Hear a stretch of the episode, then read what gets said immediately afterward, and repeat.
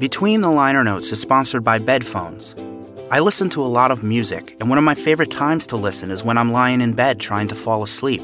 Until now, every pair of headphones I've owned was too uncomfortable for bed. If you lie on your side or stomach, sleeping with headphones on is nearly impossible. But Bedphones has changed the game. Its engineers designed a headphone that is so thin it practically disappears between your ears and the pillow. Now I can listen to some relaxing music or my favorite podcasts and fall asleep comfortably with my bedphones on. Please visit bedphones.com and use promo code BTLN10, as in the numbers 10, to receive $10 off your new pair of bedphones.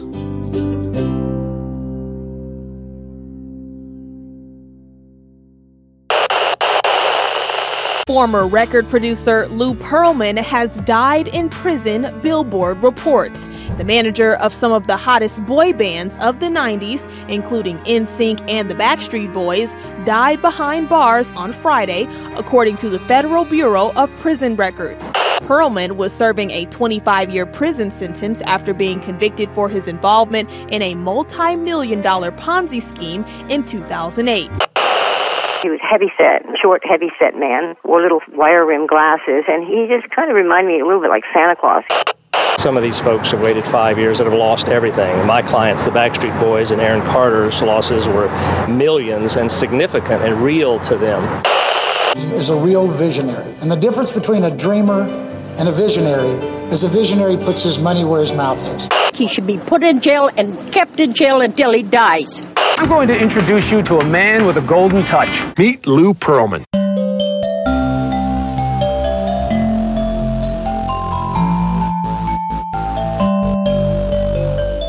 Hi, I'm Matthew Billy, and this is Between the Liner Notes, a podcast about music, why it is the way it is, and how it got to be that way. This show is distributed by the Goat Rodeo Network. There are a few explicit words in this episode, so if you have children around, please consider listening with your headphones on.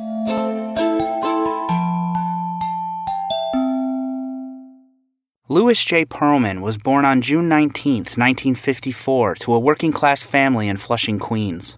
Pearlman didn't have the easiest childhood. From birth, he was a heavyset kid, and the other children in the neighborhood often called him names like Fat Louie. He wasn't a popular kid, right?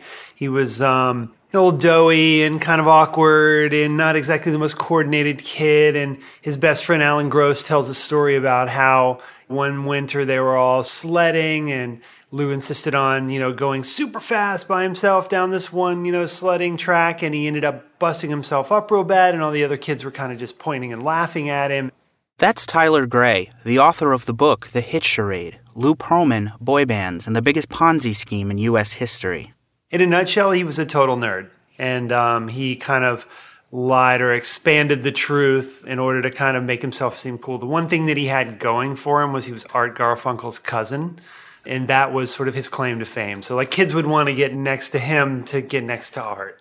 Even if Lou had to use his cousin's fame or make up stories about himself, he was eventually able to overcome his awkwardness and make friends. One of his closest was Alan Gross, who lived in the same apartment building. The two shared a love of aircraft, and their building's proximity to the Flushing airport gave them a front row seat to watch airplanes and blimps take off and land. So they would hang out at Alan's place and they would watch these blimps take off and land. And Alan was obsessed, still is to this day, in, in, the most awesome way with blimps and how they work and the mechanics of them. And, you know, for some kids, it's trains. For other kids, it's rocket ships. For Alan, it was blimps. And for Lou, it was Alan. And, you know, Lou kind of used Alan's fascination to get in the door. And then he sort of elbowed him out of the way and sort of put himself in the front. And, and that's how he eventually got into the business of blimps. Despite his connection to music royalty, Pearlman didn't start out in the record business. After studying accounting in college, he decided to make his fortune in the airship industry. One of his first endeavors was Airship Enterprises, a blimp company.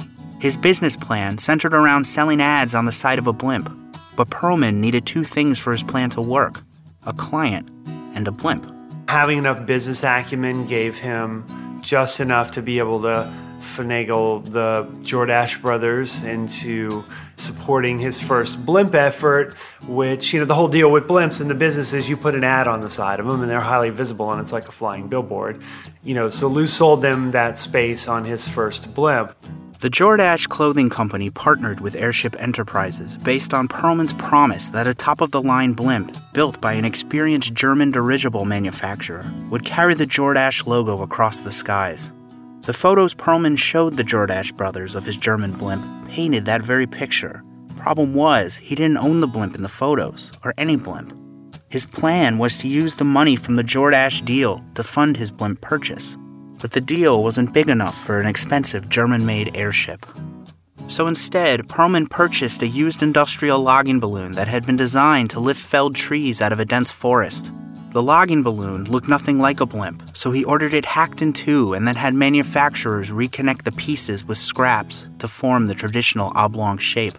A metal fabricator designed fins and a gondola to replicate a much sturdier German airship. One of the engineers who worked on the blimp described it as, quote, a piece of crap. He Frankenstein the blimp together to sort of make it snazzy for them. He was like, you know, I'll paint the thing gold, like, because that's your color, Jordache. We'll put your logo on there. So we got a hold of this like metallic gold paint, but like gold paint is heavy. So he painted this blimp in this super heavy gold paint and it weighed it down. Not that it was going to fly that great to begin with. The day it was supposed to take off and land in Battery Park, which was at the time a new development in lower Manhattan. But at this point, it was sort of this hot new thing, and he was gonna, his pilot was gonna fly the blimp to Battery Park City, and the models were gonna come filing out and walk down the stairs, and they were gonna have a big press conference about Jordache, and everybody was gonna high five and get rich.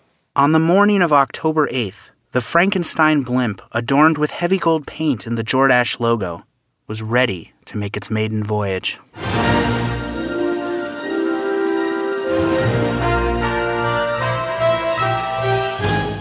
Instead, the blimp took off and it immediately launched into a death spiral. A golden burgundy blimp hired to advertise the Jordache look crashed on its first flight Wednesday. The blimp took off at 8:15 a.m. on its way to a noontime fashion show at Manhattan's Battery Park. At about 600 feet and a half mile from the hangar, the blimp began turning to its right, and the pilot, James Bouza, made a controlled descent. It apparently was a control problem, said Nick Grand, a witness. He started going around in circles to his right, increasingly tighter circles, and then he came down. The pilot escaped injury when the 170 foot blimp crashed into a garbage dump and impaled itself on a pine tree. It was just lying there now, all deflated, Grand said. The Associated Press, October 9th, 1980. He's the master of spin, and he was like, and he presses good press, I think, and they got they got a lot of attention because the giant blimp crashed and and it had the Jordache logo on it. I think he tried to spin to the Jordache brothers that the press was good press, and uh, they didn't feel the same way. I don't think. Pearlman was also able to spin his way out of a potentially devastating financial loss. Before the Battery Park flight, he'd taken out an insurance policy on the Frankenstein blimp. But the insurance company rejected his claim, pointing out that the airship that fell to Earth was not the same as the German blimp it had agreed to cover. During a lengthy trial, Pearlman revealed that he had initially insured a German airship, but before the blimp's maiden voyage, he sent the insurance company detailed specs for the new blimp. The insurance company had agreed to insure the new design, but never revised the coverage amount probably because they would have lowered the policy amount and didn't want to return the $18,000 Pearlman had already paid them. Suspiciously, Pearlman never asked about lowering the premium either, leaving many to speculate that he wanted his blimp to crash.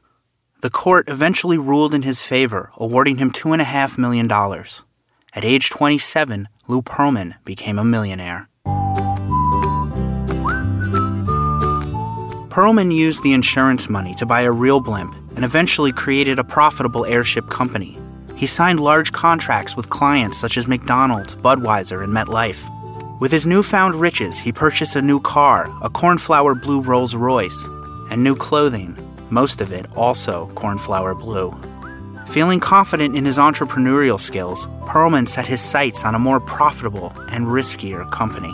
He thought if he could run a successful blimp business, that the next logical big step was airlines. So he would lease these planes for himself and then do a markup to have people charter the planes.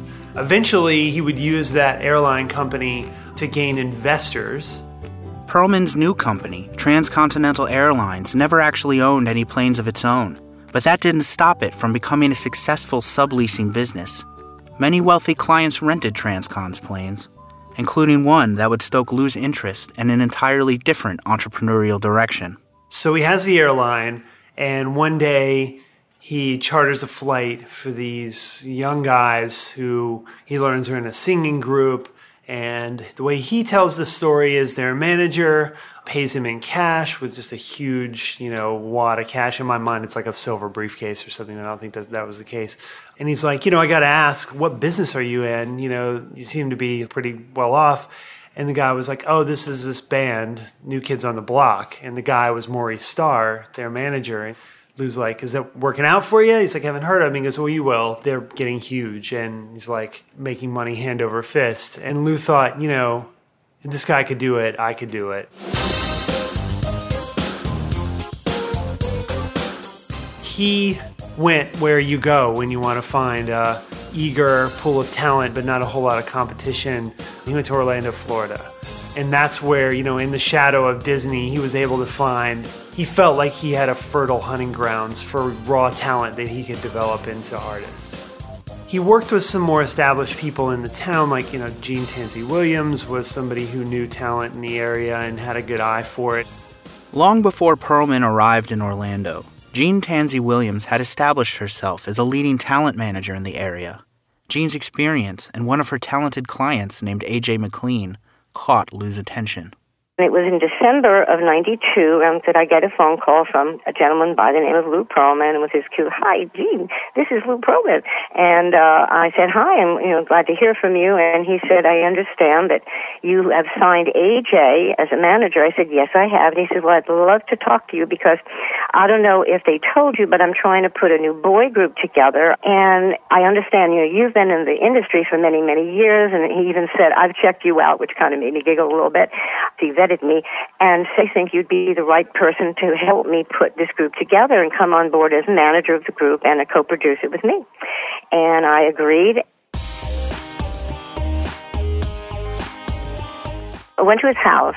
Of course, I, when I pulled up in the driveway, I was like, oh my God, this guy's rich. I mean, it was a beautiful home walked in. He's very, uh, very kind and open kind of guy. You know, kind of like a big teddy bear. He was heavy set, short, heavy set man. Wore little wire rim glasses, and he he just kind of reminded me a little bit like Santa Claus. You know, I mean, He got a jolly old guy. He's like a kid. Okay, he was excited, like a little boy's excitement. In his living room, he had a gold Monopoly board, he a gold chess set. He had a life-size costume of C-3PO in his living room, a pool table uh, soda machines. I mean, he was like a little kid, but very excited about the whole thing. So I did get a very good first impression of him. Believing her new boy band project would monopolize all her time, and that a partnership contract with Lou Pearlman was forthcoming, Tansey Williams decided to free her 26 clients, including AJ McLean, from their management contracts. The contract was written up and it was kind of like pushed to the side and then then an excuse would come up well i want to make a couple of changes help make things better for eugene blah blah blah and this went on for several months to be honest with you so yes i had a contract but mr pearlman never signed it the first week of January, I put calls out to all the agents I knew because I'd been working with them as a manager of talent. It was like an ad in the paper searching for young talent, dancing, singing, good looking young men who wanted to potentially come be part of a band. And they, for a couple of days, I believe, and maybe even longer, they rolled through artists who would come do auditions. Within two days, we had, I guess, maybe 60 boys come in and audition. We held the auditions at Mr. Pearlman's Blimp Warehouse in Kissimmee, Florida. And within the two days, I'd found five kids. The Backstreet Boys were put together in two days.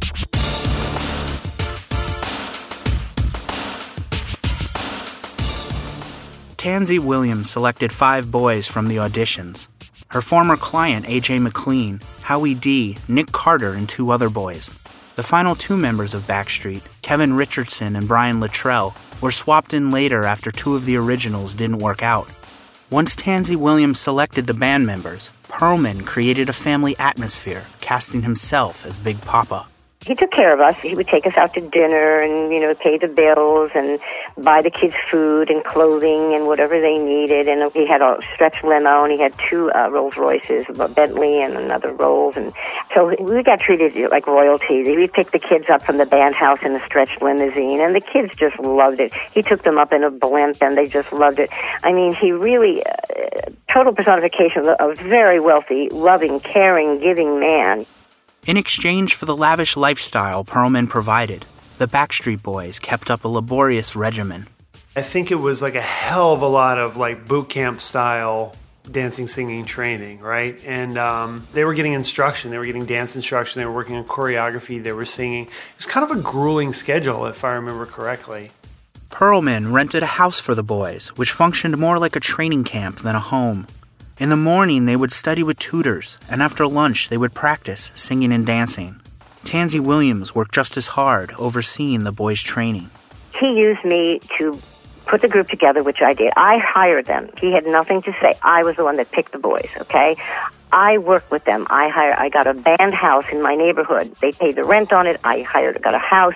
We rehearsed in that house. I cooked dinner for these kids. I was like a mother to these children. I did everything. Choreographers, teachers, tutors, vocal coaches, songwriters. I brought everything in and I brought them to New York with Pearlman and they auditioned for several agents and I did all that for them.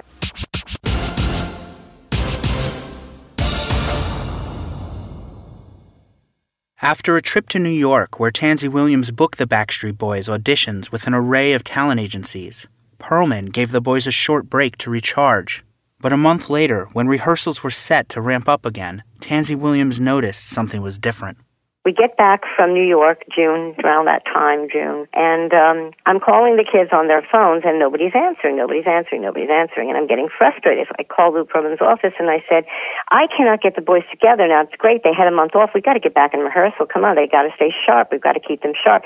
And he says, okay, okay, um, I'll get them together. And um, it was July 28th, 1993 he called a rehearsal at the uh, Blimp warehouse in Kissimmee. And we get to the warehouse, my husband Lou and I, and he's turning on the boards, getting the mics hot and all that. And suddenly the door opens and in walks the kids, the mothers, and they all were looking down at the ground. And I mean, I knew something was up. We go into an office. They all walk in. All the moms, the kids are standing, leaning against the wall, and Perm, you know, scoots all, sits on a corner of a desk and he says, Gene, he said, you know we love you. Oh, and we had stock by this point. And um, he said, you know we love you, and we, you know, we never want to hurt you, and you'll always be part of the family, and you still have stock in the company. You know, you're good, you're good. But we really feel it's time now. We want to bring in a, a bigger management company.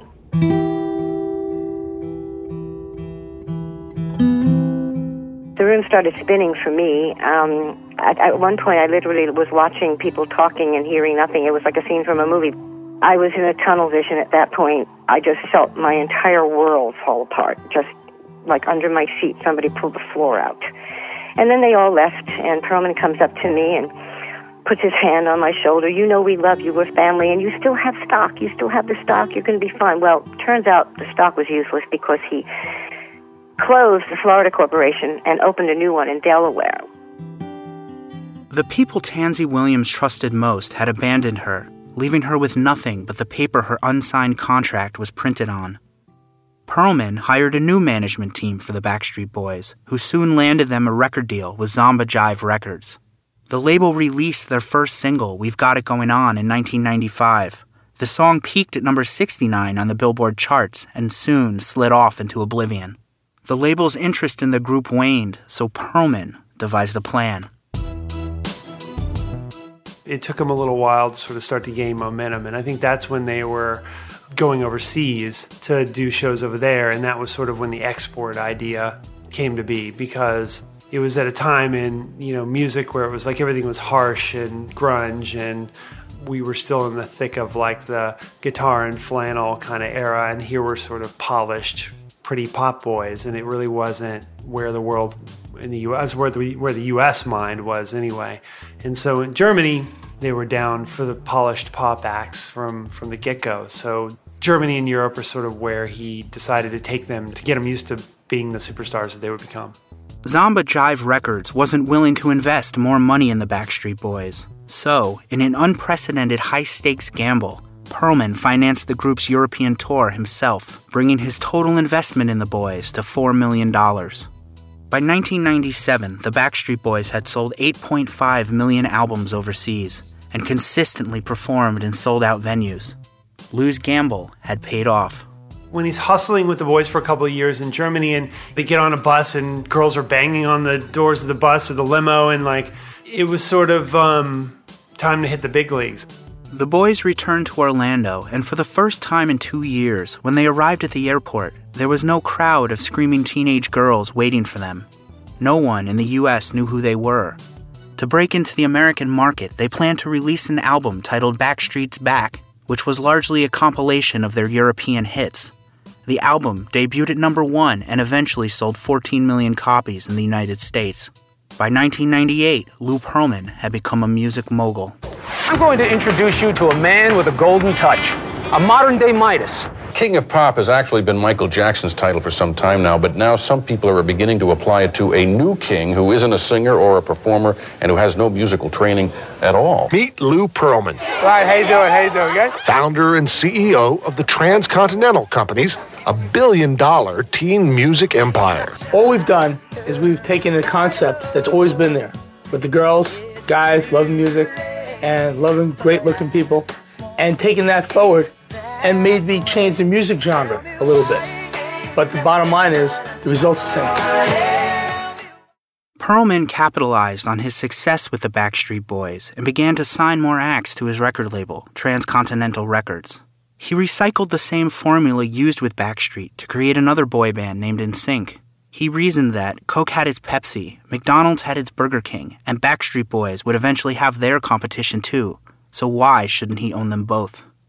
After NSYNC's success, Pearlman continued to clone boy bands, including one group that he assembled on the reality TV show Making the Band, named O Town. He created pop group after pop group, and with very few exceptions, the acts were always composed of attractive young men. He would hire these sort of young, attractive men to be his drivers, and some of those guys like were hired under the promise that they were getting an entree into the Lou Pearlman pop machine and that they would get their break one day. They were just sort of driving. It's kind of like the mafia. you know, like you drive the car, and then you work your way up and you become a boss. Keep in mind, Lou was also sort of in the business of like the Chippendales dancers at the time too. So he had this like keen eye for like buff young men. Pearlman's keen eye for buff young men led to rumors and allegations of sexual misconduct with the boys in his groups, many of whom were underage. I don't think the guy was ever emotionally mature enough to have a real romantic relationship. I think he was like a man child.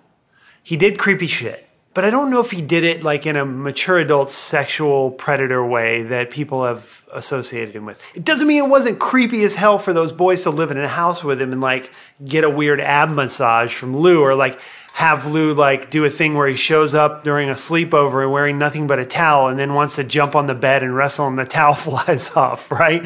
Like that's a thing that really happened that Lou joked about and said like, well, there's never been a towel that would really fit around me. Like that was sort of his response to that. I'm a mother of two sons. My sons were 9 and 11 at the time and I cared about the Backstreet Boys like they were my own children. If I had ever seen anything out of line or any impropriety towards any of these boys, I would have called him out. I would have blown the whistle on him. And you know what? He knew that. And I'm going to tell you, years later, talking to someone from his organization who's a dear friend of mine who shall remain nameless right now, he confirmed that that was Lou biggest fear, and that's why he let me go because he knew that I had morals. I'm a Christian person, and I would have never put up with it if I ever saw anything is that a like Chris Farley like goofball? Or is it somebody who doesn't quite know how to deal with the own sort of sexual, you know, impulses in his head because he never kind of like matured that way? Is he gay, straight, just a predator, and it doesn't matter? I, I don't think it was ever clear. And I, you've never seen anybody come directly out and say, he did this to me.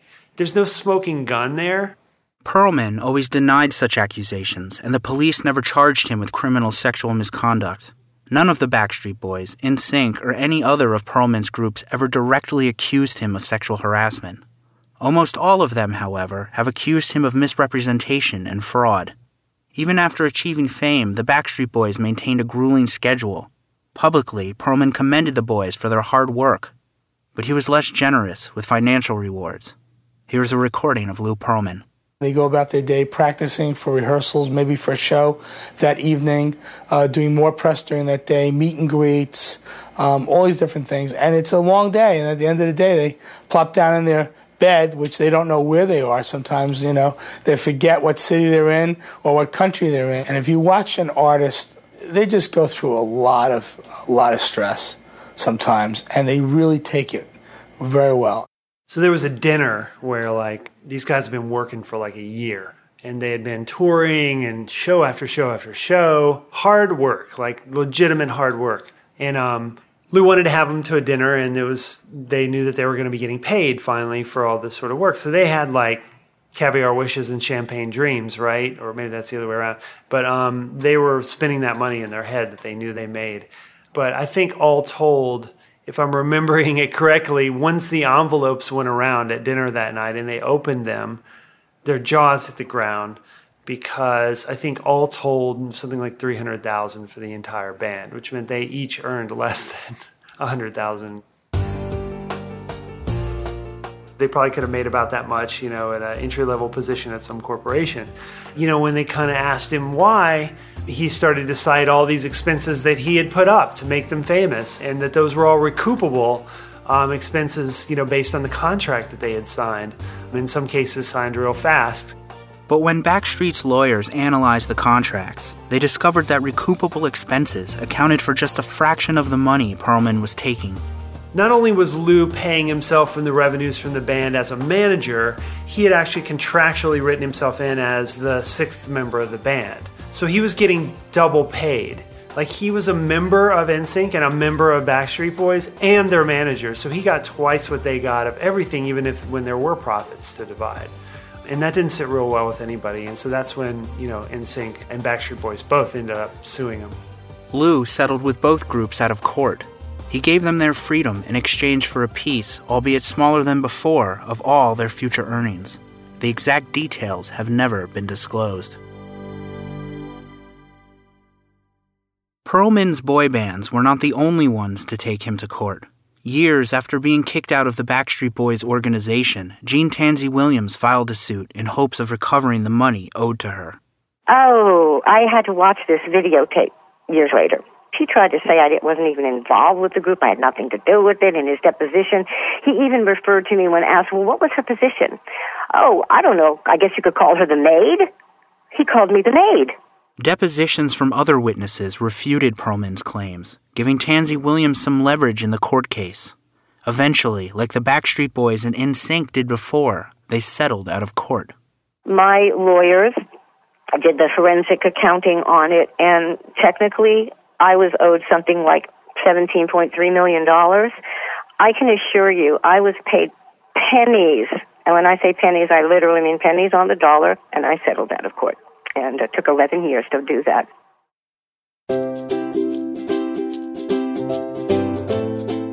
Between the Liner Notes is sponsored by Bedphones. When Bedphones design their headphones, they recognize that everyone's ear is shaped differently. That's why Bedphones attach to your ear with a gentle rubber coated memory wire that is infinitely adjustable for a custom fit. Not only does the memory wire keep the headphones in place while you sleep, but you can work out in them as well without them constantly falling off your ear. Bedphones, infinitely adjustable, infinitely comfortable. Please visit bedphones.com and use promo code BTLN10, as in the numbers 10, to receive $10 off your new pair of bedphones. Between the Liner Notes is also sponsored by Pippa. If you have a podcast of your own, Pippa is a super simple way to host and share it with the world. They have detailed analytics. They make it easy to switch from whatever host you're using now. And best of all, it's free. Full disclosure, Between the Liner Notes is currently hosted by Pippa. Please visit pippa.io to join. That's P I P P A dot I O.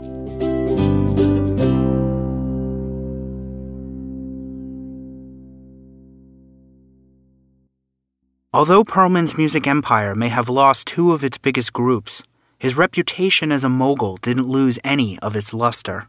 And then he had this reputation as this King Midas of pop who could like create these pop acts out of whole cloth and they would sell millions and millions of records. He was living off of that reputation pretty heavily and you know that was sort of allowing him to keep people constantly wanting to join in as a business partner with him or invest in his businesses. Pearlman saw all of those people as marks, and true to form, he began devising new ways to take advantage of them. So, this is the classic mark of a Ponzi scheme, right? You have to get new investments to pay off old debts. That's sort of where a startup becomes a Ponzi scheme, is when you use that new money to pay off old debts. And so, his old debts started to catch up with him because he cloned the pop music formula a couple of times over and and it started to take on weird traits and and it didn't really work after a little bit of time. So, you know, LFO wasn't as super popular as NSYNC. A couple of singers that he'd gotten behind never really caught on. And the world had sort of moved past boy bands at that point. And Lou's biggest successful business was no longer really making him money. And yet he had all this money sunk in these losing businesses. So he needed cash. He created what he called the Employee Investment Savings Account, or EISA for short. He described it as a typical money market savings account, similar to what a bank would give you, but a little better. He was offering this incentive program to employees of his company, of which there were many because he had so many businesses. And the tale was because we're so, I'm so successful and I've learned how to really handle money well, I'm able to offer my employees a savings account that outperforms the market by a couple of percentage points. And then he started to sort of say to friends and family, like, hey, you guys want in? Like, it's supposed to be for my employees, but I can include as many people as I want. And do you guys, you know, I'll, I'll, I'll do it for you because I like your face or whatever. It started with friends and family around Queens. It grew to his immediate circles. And then he started kind of soliciting this from all sorts of different people. To reassure investors that their money was safe, Pearlman told them that their investment was insured. I mean, Lou told them, it's safe, don't worry about it. This whole thing is backed by AIG and um, Lloyd's of London, and it's certified by the accounting firm of Cohen and Siegel in Coral Gables, Florida. Here's the certificates showing that these things are certified and um, audited and insured. And um, all of that was bullshit, like photoshopped bullshit the documents from AIG and Lloyd's of London were just like done on his printer. By the mid 2000s, Pearlman owned more than 90 businesses, and most of them, including Transcontinental Records, were losing money. After a few hefty lawsuits drained his cash reserves, he no longer had the money to make payments on his loans or pay back his investors. So the banks come knocking on his door and saying, yo, dude, you got a payment due, or, you know, hey, you need to pay us back this money. The investors are sort of coming to his place of business, like knocking on the door and saying, like, hey, I need you to give me something back on the money that I have invested with you, or I need to withdraw a portion of what I have in your savings account. And he stalls. Like he at some points like has people at the door who won't let him in. Pearlman was getting desperate to find money wherever he could so he hired an accountant to look at his books. He starts to squeeze money out of any of these multiple businesses that he has, and he's looking for one of them that would be a he can squeeze some cash out of. And to do that, he hires this accountant, Paul Glover, to come in and audit his businesses so that he can find some pot of money somewhere and maybe stave off some of these people who are clamoring for their investments back. Out of desperation, Pearlman gave the accountant full access to Transcontinental's records. Paul starts digging into it, and Paul's like a straight shooter, and he's a forensic accountant, and he's really good. And as he gets starts going through these documents, he starts seeing the numbers are just not adding up. Like it just doesn't make sense. Like where's this money coming from? Where's it going to? And by the way, who the hell certified this stuff? Because it, he's seen some bad accounting in his days, but this is really atrocious. And stamped on everything was this firm from Coral Gables, Florida called Cohen and Siegel. So finally he's like, you know, I'm going to call these guys and figure out like what's going on. He opens up his cell phone, flip phone at the time, and dials up the number for Cohen and Siegel in Coral Gables. And as he hears the phone ring, uh, he puts it to his ear. Um, the phone on Lou's desk rings at the same time. And he's like, huh, it's weird. Shuts his phone, opens it up again, dials Cohen and Siegel, Sure enough, the light on Lou's phone on his desk, because he's in Lou's office and Lou's out of town, the phone on Lou's desk lights up and rings, and he's like, "Holy shit!" Cohen and Siegel is Lou.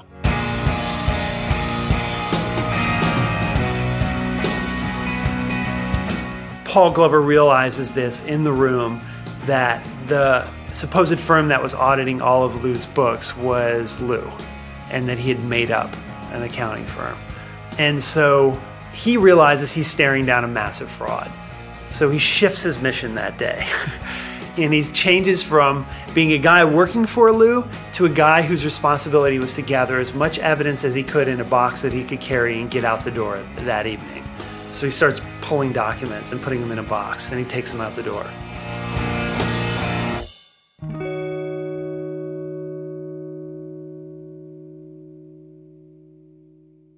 The crumbling financial empire of entertainment icon Lou Pearlman may no longer be his biggest worry. Today, federal and state agents raided Pearlman's downtown Orlando headquarters. Federal and state agents are still inside Lou Pearlman's headquarters in the Transcontinental building in the former Church Street station, looking for information that could lead to criminal charges against the music industry mogul. The FBI, IRS, and state financial regulators arrived before noon and headed straight to Pearlman's offices on the third floor. A short while later, they began loading boxes of records into vans and trucks. Lou hits the road and he runs because he realizes the gig is up. People are banging on the door for money. The very person that he's invited into his innermost sanctum of finance has discovered it's all bullshit. And so Lou goes, gets on a plane, Uh, he ends up in Bali, Indonesia. Pearlman checked into a Westin resort under a pseudonym, A. Incognito Johnson. He spent his days there in relative boredom, eating at the resort, sunning on the beach, and unable to conduct any business at all. Finally, someone realized that A. Incognito Johnson was actually Lou Pearlman. And then one day, this German tourist named Thorsten Eiborg was on vacation in Bali in a hotel he hits up the breakfast buffet, and who does he see like wearing a triple extra large cornflower blue t-shirt, same color as this Rolls Royce, going to town on the buffet, but you know, Lou Pearlman. He's like, I know that guy. That's that pop music guy. This is a German tourist. Lou's as famous in Germany as the boys were. And he's like, he's a wanted man right now. So he calls up the Indonesian authorities and they come and bust him like over continental breakfast and drag him off. And um, then he pretty soon gets extradited and um, brought back to the U.S., where he uh, eventually would go on trial. Federal authorities had been searching for Pearlman after an arrest warrant was issued on March 2nd. He was flown to Guam overnight and arrived this morning at the Guam International Airport Authority. The fugitive appeared before Judge Tydingco-Gatewood in a blue t-shirt and blue pants. As of um, uh, 0600 this morning, a flight came in from Bali, and uh, he was arrested officially by the FBI approximately six o'clock when the flight landed. So you had a you know a courtroom in Orlando, and in that courtroom were all manner of people who had invested money with him. Everybody from big time investors or relatives of big time investors. There were you know elderly people from parts of Florida who had invested their life savings. Boy band promoter turned federal prisoner. Lou Pearlman sentenced today for defrauding banks and investors out of as much as $300 million. The judge handed down a 25 year prison sentence on the fraud and conspiracy charges. The judge said his priority is getting money back to the friends, family, and retirees bilked out of $200 million. Victim Ted Granowski wept as he spoke in court. This hasn't really affected me personally but has affected my grandchildren because that money was there for their college education. It's gone.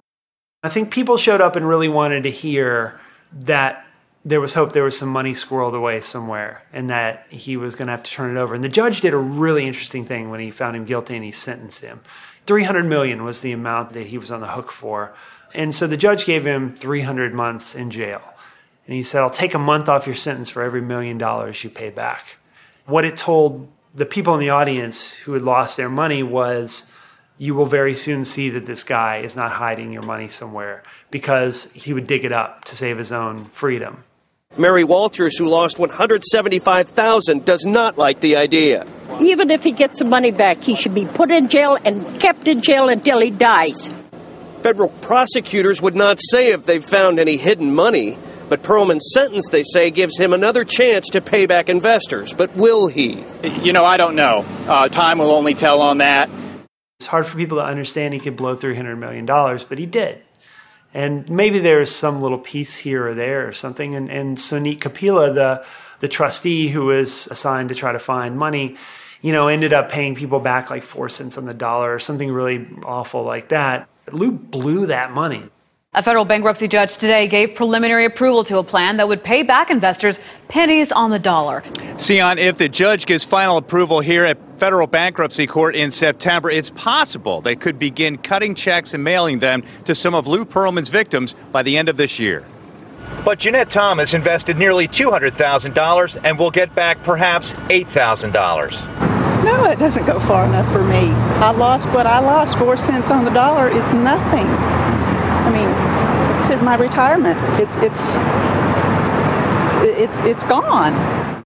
When I'd heard of all the terrible things he'd done to investors, and I mean, people in their 70s, you know, who pretty much put all their money, their, you know, their savings into these Ponzi schemes, these stocks that were uh, worthless.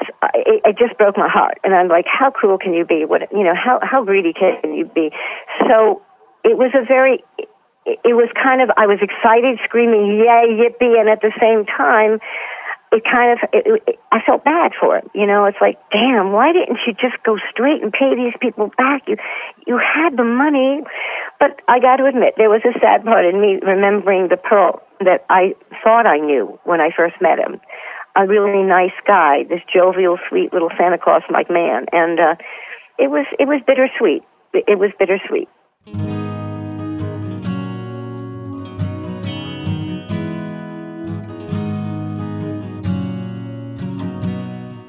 Despite his conviction and seeing his victims cry in the courtroom, Pearlman never showed remorse. In fact, he may have been a little proud. When the journalist John Seabrook interviewed him a few years ago, Pearlman bragged that his Ponzi scheme was superior to Bernie Madoff's. He viewed prison more as an inconvenience than a punishment.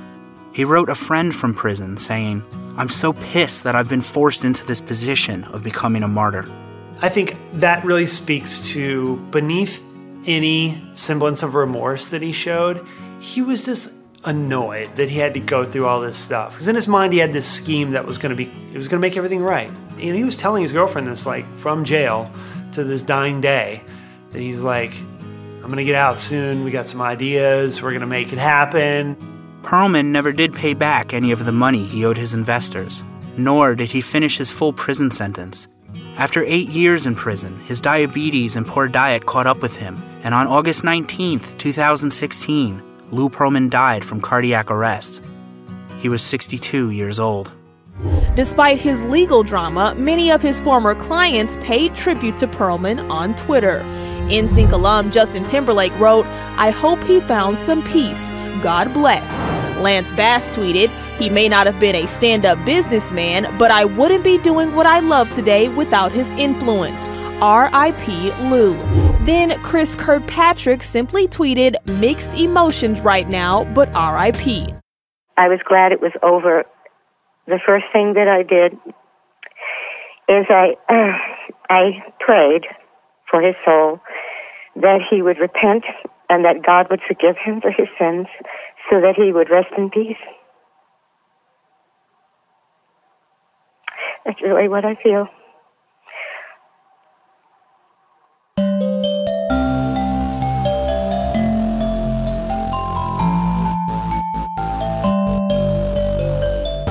Between the Liner Notes is produced by me, Matthew Billy. This episode was edited by Tim Townsend and Ashley Lusk. Ashley also provided the voiceover for the Associated Press article. Huge thanks to Tyler Gray for being our guest. Please check out Tyler's book, The Hit Charade Lou Pearlman, Boy Bands, and the Biggest Ponzi Scheme in U.S. History. Also, a big thanks to Jean Tansey Williams for sharing her stories about the Backstreet Boys. Please be sure to keep an eye out for her new boy band, Fast Four. You can find out more information about them at fast4music.com. And that's the number four, not the word. Jean also just signed a production deal for her screenplay about her experiences with Pearlman, so look out for that movie as well. The instrumental tracks Fight the Sea and I Want to Destroy Something Beautiful were composed by Josh Woodward.